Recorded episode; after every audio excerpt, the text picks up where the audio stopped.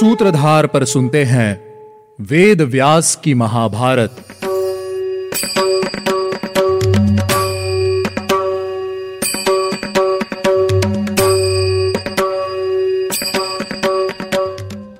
Hello listeners Ved Vyas की महाभारत को ढेर सारा प्यार देने के लिए थैंक्स अलॉट मैं हूँ आपके साथ आपकी सूत्रधार मान्या शर्मा।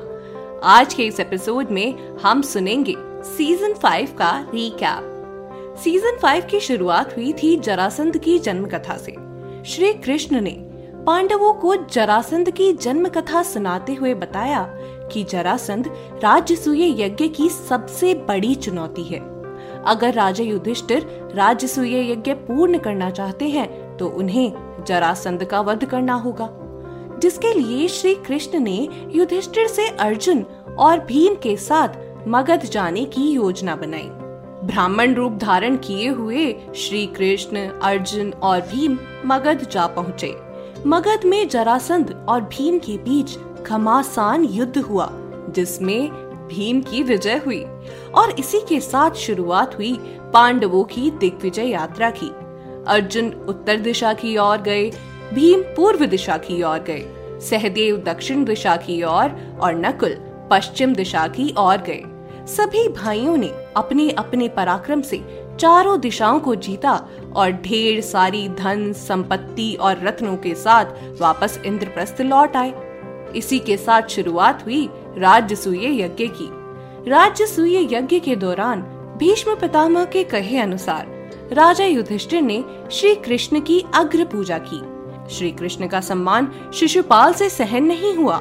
और उसने श्री कृष्ण और पितामह भीष्म का बहुत अपमान किया। श्री कृष्ण ने अपनी बुआ को शिशुपाल के सौ अपराध क्षमा करने का वचन दिया था। उसके सौ अपराध पूर्ण होने पर श्री कृष्ण ने सुदर्शन चक्र से शिशुपाल का वध करते हुए उसका सर धड़ से अलग कर दिया, जिस पर कई राजा रुष्ट भी हुए और कई राजाओं ने श्री कृष्ण की सराहना भी की। इसी के साथ पूर्ण हुआ राजसूय यज्ञ। राजसूय यज्ञ में आए हुए दुर्योधन से पांडवों की बढ़ोतरी सहन नहीं हुई। उसके मन में ईर्षा और द्वेष भरा हुआ था। हस्तिनापुर वापस आने के बाद अपने मामा शकुनी के साथ मिलकर उसने पांडवों की संपत्ति को अपने अधीन करने का उपाय सोचा। शकुनी ने दुर्योधन को द्युत क्रीड़ा का सुझाव दिया। द्युत क्रीड़ा से पांडवों का राज्य छीनने का सुझाव सुनकर दुर्योधन बहुत खुश हुआ।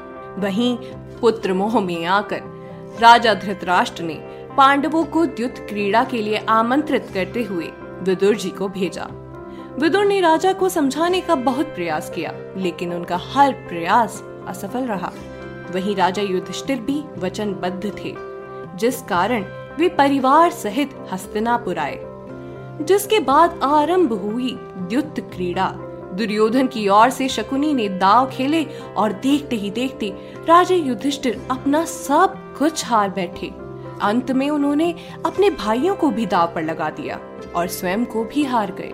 इतना ही नहीं, इसके बाद उन्होंने द्रौपदी को भी दाव पर लगाया और उसे भी हार गए। ये था सीज़न फाइव का रिकैप अगले हफ़्ते शुरुआत होगी सीज़न सिक्स की।